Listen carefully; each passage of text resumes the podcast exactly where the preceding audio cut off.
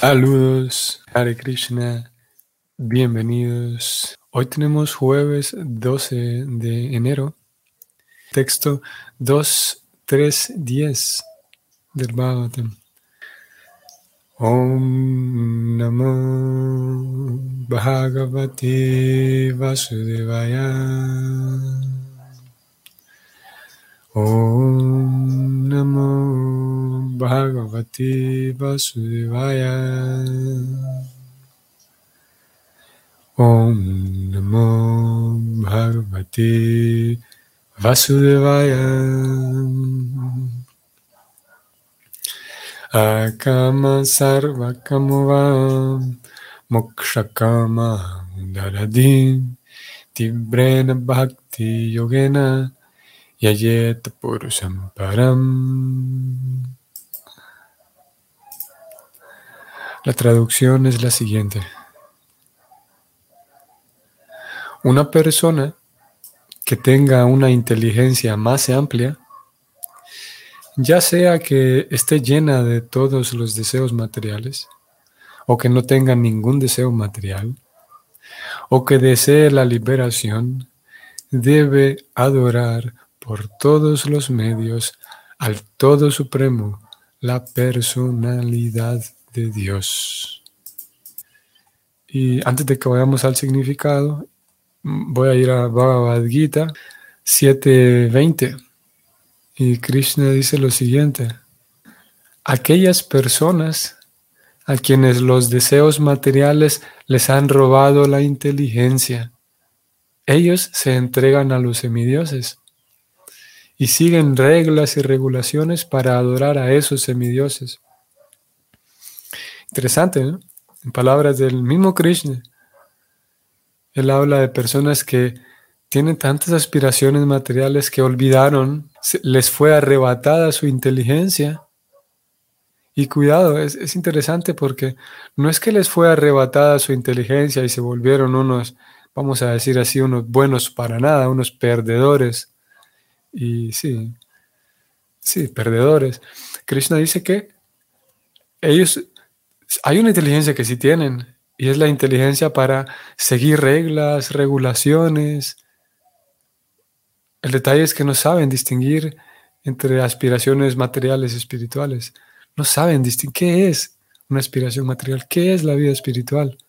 Esa es la inteligencia que les fue robada, pero todavía les queda inteligencia para seguir normas, seguir regulaciones, hacer planes, pero perdieron la inteligencia de distinguir entre la felicidad material y la felicidad espiritual.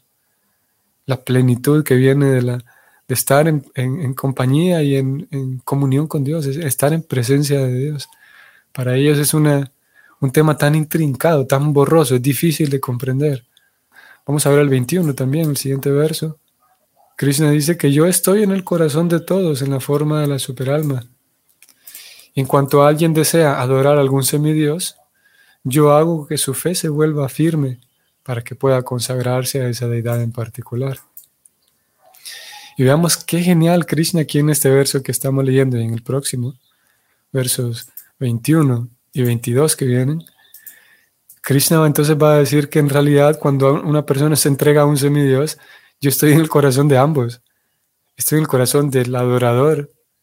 Y de hecho, si esa persona tiene ímpetu y entusiasmo, yo le doy más, entusiasmo desde dentro del corazón para que se entregue más todavía a ese semidios. Y aparte, yo estoy en el corazón del semidios también, así que en realidad yo soy quien otorga la bendición a ese adorador, dice Krishna.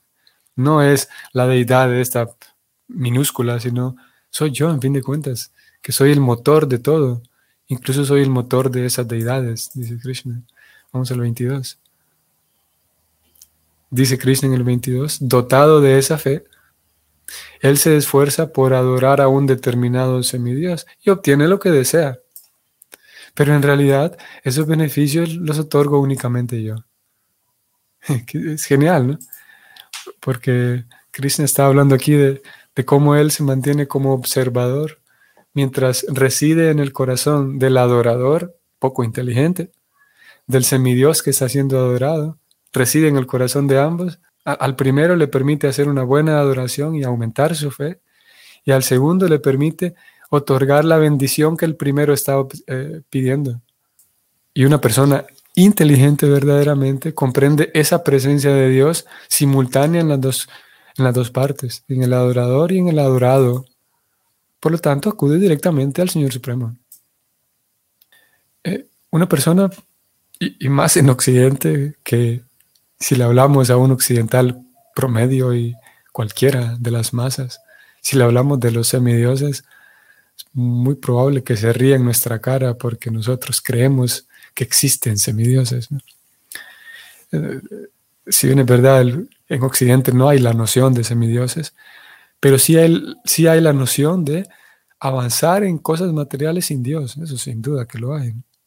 Y podemos incluir aquí también a esas personas, personas poco inteligentes, que tienen inteligencia, sí, para maquinar sus planes y llevarlos a cabo, pero no tienen la inteligencia suficiente para entender la presencia de Dios en mis planes, porque se requieren tantos factores para que mis planes se ejecuten, pero la persona, así como el adorador de los semidioses termina concluyendo que sí, tengo fe en los semidioses porque me ayudaron, asimismo una persona que confía en sus propios esfuerzos termina teniendo fe en sí misma, confía en sí misma en sus propios planes tiene inteligencia para idear planes y llevarlos a cabo, y entra también en la categoría entonces de poco inteligente.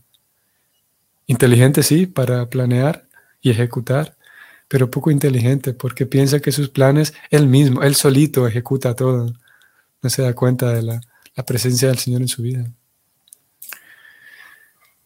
Ok, entonces vamos a, leer la traducción, eh, el significado de este verso, escrito por Prabhupada que es el siguiente.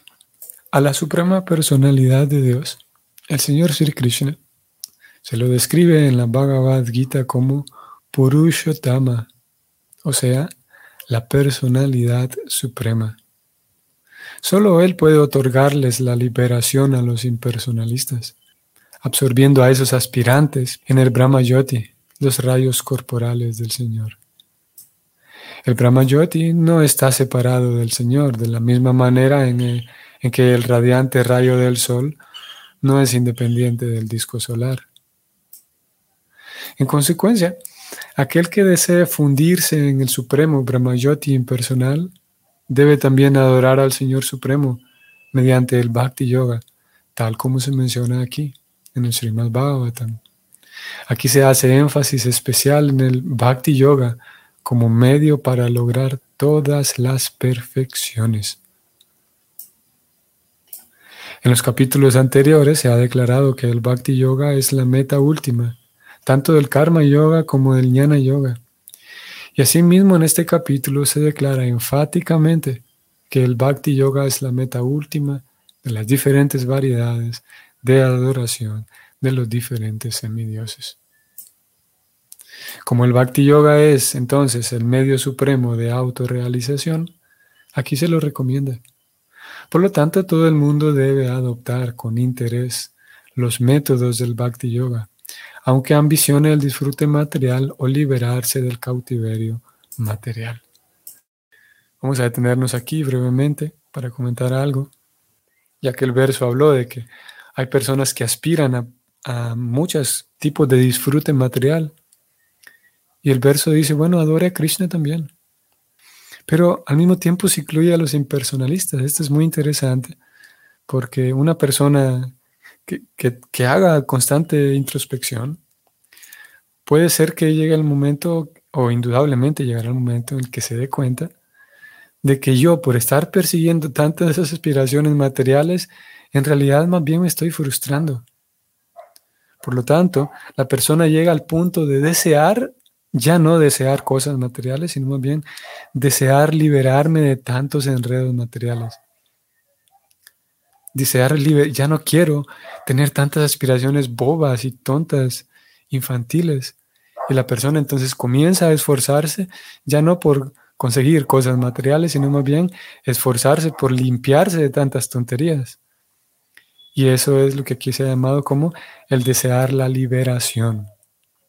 Y si una persona llegó a ese punto, entonces también se le recomienda seguir el Bhakti Yoga, adorar a Krishna, porque Krishna le permitirá descansar en su presencia. Krishna le permitirá, gracias al contacto espiritual con Krishna, le permitirá em, sentir atracción por, la vida espiritual y naturalmente dejar las, las, las aspiraciones materiales que tanto le dañan, porque él ya se dio cuenta de que entre más aspiraciones materiales tengo, más aflicción tengo. Por lo tanto, si busca la liberación esa persona, el, ah, como aquí Prabhupada dijo, si busca liberarse del cautiverio material, también se le recomienda que, que siga el Bhakti Yoga. Sigo leyendo. Akama. Akama es aquel que no tiene ningún deseo material, puesto que el ser viviente es por naturaleza la parte integral del todo supremo, Purusham Purnam, tiene por función natural la de servir al Ser Supremo, tal como las partes integrales del cuerpo, que son las extremidades del cuerpo, tienen la función natural de servir al cuerpo completo. Sin deseos, entre comillas, sin deseos no significa entonces ser inerte como una piedra, sino más bien estar consciente de la verdadera posición de uno y desear, por ende, una satisfacción que proceda únicamente del Señor Supremo. Esto lo mencionábamos ayer, voy a detenerme aquí un momento. Que yo puedo orarle a Krishna, decir, Krishna, la verdad es que tengo algunas aspiraciones materiales, pero también deseo, como acá acabamos de leer, deseo experimentar esa satisfacción que proviene únicamente de servirte a ti, Krishna me encantaría, me encantaría llegar a esa posición en la que únicamente desee servirte a ti. Pero lo cierto es que hoy por hoy tengo estas otras cosas que me, que me inquietan, que me preocupan, como es mi salud en el futuro, la salud de mi familia, mi estabilidad económica, mi estabilidad emocional. Me preocupa eso, Krishna, aquí estoy. Ya que el verso recomienda que uno tenga que adorarte a ti, tengo este, este deseo también. Tengo el deseo de, estar plenamente entregado a ti, pero al mismo tiempo tengo estos otros deseos. Aquí te los presento, aquí están todos. Sigo leyendo. Srila Jiva Goswami ha explicado en su Sandarbha esta ausencia de deseos como Brahmanya Parama Purusha Sukha Matra Swa Sukatvam esto significa que uno debe sentirse feliz solo al experimentar la felicidad del Señor Supremo. Esta intuición del ser viviente se manifiesta a veces, incluso durante su etapa condicionada en el mundo material. Y las mentes subdesarrolladas de personas poco inteligentes expresan dicha intuición en la forma de altruismo, filantropía, socialismo, comunismo, en el ámbito mundano, ese concepto de hacerles el bien a los demás en la forma de sociedad, comunidad, familia, país, humanidad, es una manifestación parcial del mismo sentimiento original por el cual una entidad viviente pura siente felicidad con la felicidad del Señor Supremo. Voy a pararme aquí un momento. Lo que Prabhupada está diciendo es que todas las almas tienen esa tendencia natural, esa configuración en su propia, en su propio ser. El alma tiene la configuración de entregarle placer a Dios. Como ya lo dijo más arriba, así como todas las partes del cuerpo sirven al cuerpo. Pero cuando el alma tiene distorsiones en su propia comprensión de la vida, entonces intenta siempre servir a Dios pero como esa distorsión está presente, lo que hace es servir a la sociedad, a la comunidad, a la familia, al país, a la humanidad, a los animales, a la ecología, y experimenta placer. Se siente eh, grato hacer ese tipo de ayuda. Pero es ese mismo sentimiento, esa misma sensación de placer, solamente que potenciada, la que va a experimentar el alma pura cuando se entregue únicamente a darle placer a Dios. Y es el, mismo sentimiento. El asunto consiste en que si yo sirvo a todas estas, en todas estas direcciones, la sociedad, la familia, el país, etc., el detalle es que ellos, porque no son Dios y porque ellos son otras almas condicionadas como yo, no van a tener la capacidad de retribuirme o reciprocar conmigo. Mientras que aquellos esfuerzos por complacer a Dios son tan geniales que Krishna es la suprema persona y sabe Él cómo retribuirme, cómo reciprocar conmigo. Por lo tanto, no voy a quedar defraudado en ningún momento. Por lo tanto, voy a sí experimentar una felicidad que sobrepasa las felicidades ordinarias, porque Krishna, que está en mi corazón, sabrá cómo reciprocar conmigo. Sigo leyendo. Las doncellas de Brayabhumi exhibieron esos magníficos sentimientos en aras de la felicidad del Señor Supremo. Las gopis amaron al Señor sin esperar nada a cambio. Y eso constituye la exhibición perfecta del espíritu Akama. Leo nuevamente. Las gopis amaron al Señor sin esperar nada a cambio. Y eso constituye la máxima perfección del espíritu Akama. El espíritu Kama o el deseo de satisfacerse uno mismo se exhibe a plenitud en el mundo material mientras que el espíritu Akama se exhibe plenamente en el mundo espiritual. Las ideas de volverse uno con el Señor o de fundirse en el Brahma Yoti también pueden ser manifestaciones del espíritu Kama, si constituyen los deseos de satisfacerse uno mismo para liberarse de los sufrimientos materiales. El devoto puro no quiere liberarse para verse aliviado de los sufrimientos de la vida. Incluso sin la, supuesta liberación, un devoto puro ambiciona lograr la satisfacción del Señor.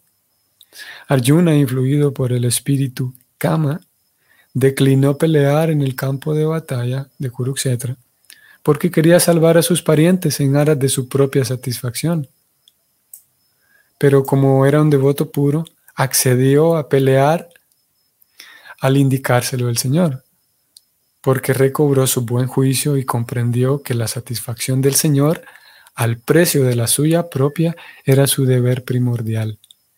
De ese modo él se volvió a cama. Esa es la etapa perfecta del ser viviente perfecto. Udara di. Eso significa aquel que tiene una perspectiva muy amplia. La gente que tiene deseos de disfrute material adora a pequeños semidioses y esa clase de inteligencia se condena en la Gita 920, perdón, 720, ya lo leímos, como Hiritañana, la inteligencia de aquel que ha perdido su buen juicio. Uno no puede obtener ningún resultado que proceda de los semidioses sin recibir la sanción del Señor Supremo. Por lo tanto, una persona con una perspectiva más amplia puede ver que la autoridad final es el Señor, incluso para los beneficios materiales. Bajo tales circunstancias, aquel que tiene una perspectiva más amplia, incluso si tiene el deseo de disfrutar de lo material o de lograr la liberación, debe emprender la adoración del Señor directamente. Y todo el mundo, ya sea Akama, ya sea un Sakama o un Moksakama, debe adorar al Señor de la mejor manera. Esto implica que el Bhakti Yoga puede administrarse perfectamente sin ninguna mezcla de karma jnana. Así como el rayo solar que no está mezclado con nada es muy fuerte. en consecuencia, se llama tibra, así como el bhakti yoga de oír y cantar, etc., sin mezcla, lo puede ejecutar todo el mundo sin que importe la motivación interna. Fin del comentario. Ven qué interesante. Voy a retroceder un momento voy a subrayar esto.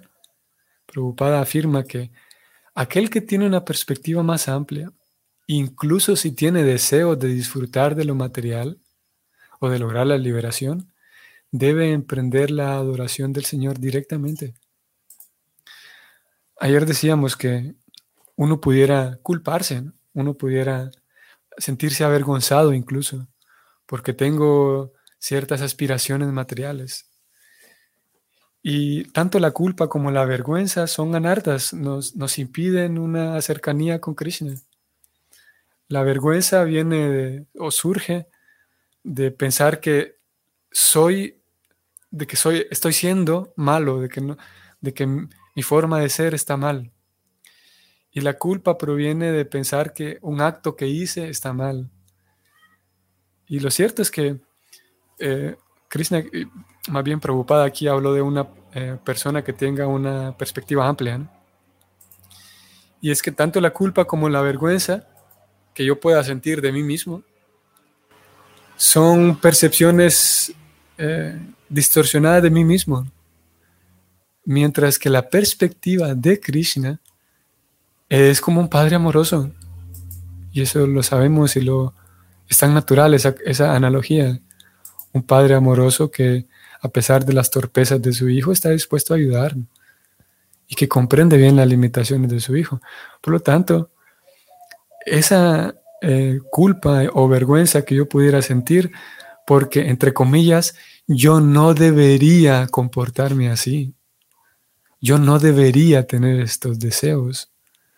Esa culpa y esa vergüenza en realidad es una distorsión mía como alma condicionada, porque el Señor Supremo no me está viendo con, esa distorsión. Él sabe que sigo siendo un alma que de momento tiene eh, ciertas contaminaciones, ciertas, ciertos contaminantes.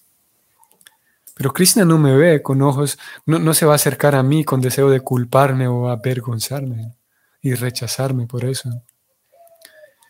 Ayer decíamos que hay un par de ejemplos. Bueno, quienes participaron ayer, yo compartí ese texto de la Gita en donde Prabhupada dice, está bien que los devotos pidan eh, eh cosas materiales a Krishna, porque Krishna satisfará esas cosas materiales y crecerá el afecto entre ambos. Y gracias a ese afecto, entonces la persona, el devoto, se limpiará del deseo de cosas materiales y avanzará en lo, espiritual. Eso es en el caso de un devoto, de un Vaishnava, que está intentando limpiar su corazón. Porque ayer decíamos, una persona que se acerca a Krishna pensando que él es un simple semidios, Krishna no le sigue ese juego. No, Krishna no sigue ese juego simplemente. Ahora, en el Bhagavatam tenemos un par de casos. Vamos a mencionar tres brevemente, tres casos muy puntuales de devotos puros y que son devotos puros, por esa razón figuran en las páginas del Bhagavatam. Si no fueran devotos puros, no estarían aquí en el Bhagavatam. Para que tomemos ejemplo. El primero de ellos, bueno, los tres son Kardama Muni en el canto tercero, Gayendra en el canto octavo y Prahlad Maharaj en el canto cuarto. Kardama Muni en canto tercero lo vamos a encontrar que él era un, un renunciante de primera clase. A tal punto, los tres ellos consiguieron ver directamente a Krishna cara a cara y hablar con él. Y Kardama Muni, el primero, lo ve a Krishna después de una meditación muy larga y se dice que él tenía una práctica perfecta. Y Kardama Muni lo ve a él y le dice a Krishna, estoy tan contento de verte, mi querido Señor Supremo. Y claro, era un devoto de Krishna, sabía a quién tenía enfrente.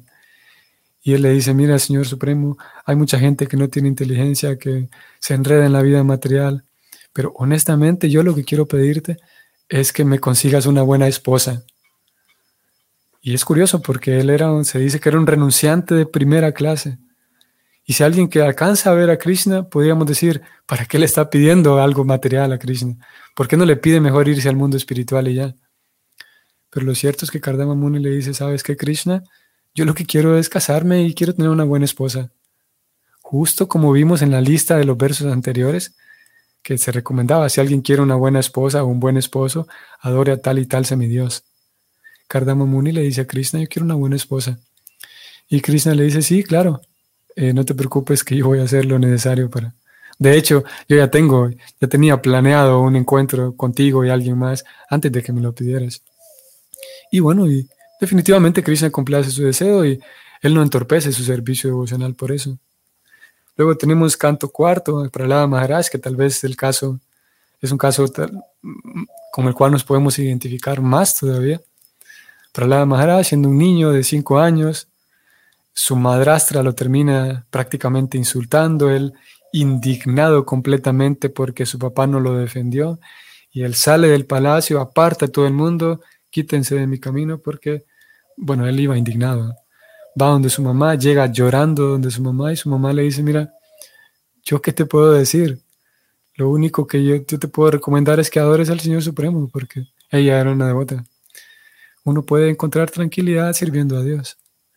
Pero la Maharaj va entonces y él siendo un niño con cierta inocencia, él sabía que los, los yogis van al bosque a encontrarse con Dios. Entonces quítense porque voy para el bosque, yo no sé, voy a encontrar a Dios. Él dijo así, y le voy a pedir que me dé un reino más grande que el de mi papá. Y su motivación era demostrarle a su madrastra de que, de que él podía. Esa era su meditación y esa era su motivación. No iba al bosque para agradar al Señor Supremo, entregarme a Dios, complacerlo a Dios, no, nada de eso.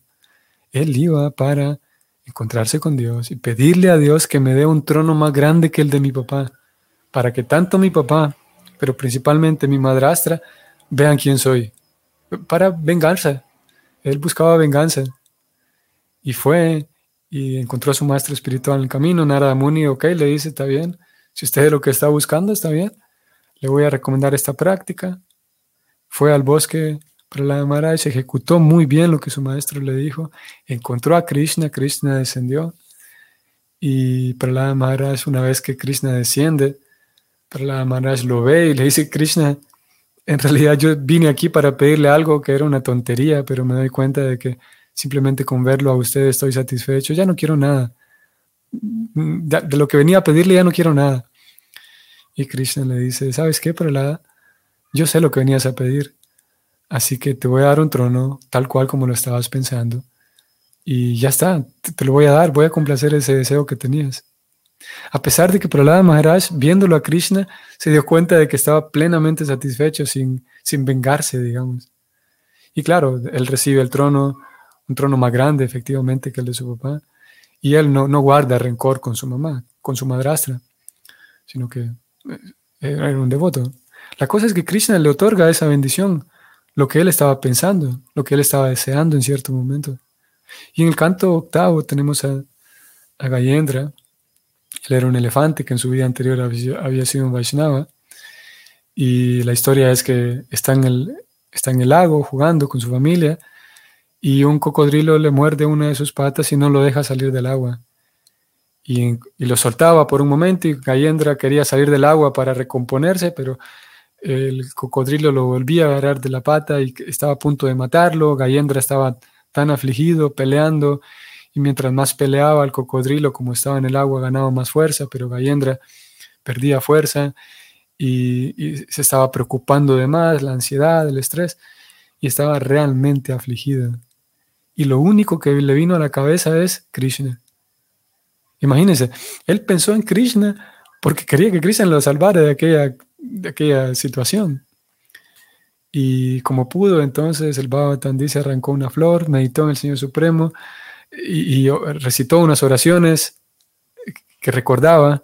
El Señor Supremo descendió, le ofreció aquella flor que había arrancado y él pensó en Krishna únicamente para que lo salve de una calamidad material. Él no dijo, bueno, déjenme chance que voy a complacer a mi querido Señor Supremo, que llegó el momento para otorgarle placer a Dios. No, él dijo, yo necesito que alguien me salve de esta. Krishna, voy a orarte. Y el Señor Supremo descendió y salvó a su devoto. Así como uno podía tener una, una agonía por algo material, por una deuda, no sé, por algo por algún problema de salud, por algún problema económico, por lo que sea. Y Gayendra hizo eso. Y Gayendra pudo haber dicho, no, yo no voy a orarle al Señor Supremo para que me ayude porque uno no debería orarle al Señor Supremo por ayuda. No, él completamente fue y pidió ayuda. Y en nuestro caso, como digo, uno pudiera decirse a sí mismo que esto está mal. No voy a ir donde Krishna para pedirle ayuda con esto material con esta agonía que me está que estoy enfrentando. No voy a ir con Krishna para pedirle una bendición, así como el primer caso que conté, porque eso sería algo malo, yo podría interpretar en mi interior. O como Dhruva Maharaj, yo no voy a ir con Krishna para que me otorgue mis aspiraciones, porque eso es algo malo. En todos los casos el Bhagavatam nos muestra que eso es posible. Y forma parte del proceso. Ahora, Prabhupada habló aquí de los devotos akama, de la perfección. La perfección akama, voy a subrayarla aquí, es que un devoto puro, como en el caso de Arjuna, Prabhupada habla de, Arjuna como ejemplo, llega a comprender que la satisfacción del Señor es la primordial, incluso al, precio de la suya propia. Pero habrá momentos en donde podemos pedir ayuda, habrá momentos en donde, y será necesario que, que pongamos sobre la mesa cuál es mi realidad, Krishna. Tengo estas aspiraciones, como Prahlada Maharaj, esta es mi aspiración en este momento, Krishna. Y a pesar de no estar en la etapa de devoción pura plena, aún así es necesario que, podamos, por un lado, estar tranquilos con nuestra propia realidad, nuestros propios condicionamientos y poderlo exponer a Krishna. Y saber que, y podemos incluso pedirle a Krishna, que, ok, Krishna, tengo estas aspiraciones, te las dejo allí. Tú puedes decidir si me satisfaces esas aspiraciones o simplemente las limpias de mi corazón. Krishna puede hacer ambas cosas, es tan genial. Puede ser cualquiera de las dos, yo te las dejo allí. Puede ser que limpies la preocupación que yo tengo, de que si, la preocupación de salud que tengo, o puede ser que me otorgues buena salud, y así con todo. En fin de cuentas, podemos hacer esa oración y si es que realmente sentimos eso y deseamos eso, podemos hacer la oración de que Krishna, yo deseo estar plenamente entregado a ti y no tengo la suficiente claridad y suficiente inteligencia para hacerlo, porque tengo otras preocupaciones, pero te entrego todo con la esperanza de que puedo estar plenamente eh, entregado en una comunión constante y plena contigo a pesar de las, eh, todo el vaivén de la vida material. Es ahí a donde busca llevarnos el bhakti. Y el bhakti busca que ese, esas etapas de devoción, digamos, inmaduras, esas etapas en donde tengamos esas aspiraciones y anhelos materiales, el bhakti espera, eh, espera que atravesemos esas etapas con paciencia, sin juzgarnos, sin sentir culpa ni vergüenza de nosotros mismos porque tal como en el caso de grandes devotos que figuran en el Bhagavatam, pasaron por eso. Y en un sentido podemos decir, no pasa nada. Si seguimos el método, eventualmente, no quiere decir que somos demonios, somos materialistas salvajes y brutos, porque tenemos ciertas aspiraciones, ciertas preocupaciones que son genuinas. Y Krishna se encargará de, si es lo que buscamos, de limpiar nuestro corazón eh, y vivir con, esa devoción pura a la que estamos aspirando, si es que estamos aspirando a ella. Así que eso podemos decir en relación a la devoción pura, las aspiraciones materiales y la paciencia que podemos tener con nosotros mismos y saber que no hay nada malo en ello, que el bhakti nos sigue llevando en una buena dirección a pesar de esas otras aspiraciones que pueden parecer contrarias, pero en fin de cuentas no lo son. Este tipo de temas, por, por ser de, de, carácter así práctico y de carácter que tienen que ver con la vida, con, con, la parte aplicada de esta teología, esta filosofía, pues generan otras interrogantes. Y los temas, todos estos temas presentan y nos llevan a otros, a otros caminos, a otros incisos. Y generalmente es mejor dialogarlos en persona para poder tener una reflexión más, más profunda todavía y más enriquecedora. Si ustedes tienen una comunidad de devotos, una, una compañía de otros devotos, lo genial y lo mejor es conversar de los temas ampliamente, con, con, la mente abierta y con el corazón abierto, conversar del tema con otros para poder sacar un mayor provecho todavía, poderlo aplicar a nuestra propia vida. Sin embargo, como dije, este medio nos permite hasta aquí. y bueno, hasta aquí es, es gran cosa, es suficiente. Entonces, les deseo un día provechoso a todos ustedes. Nos vemos mañana. Hare Krishna.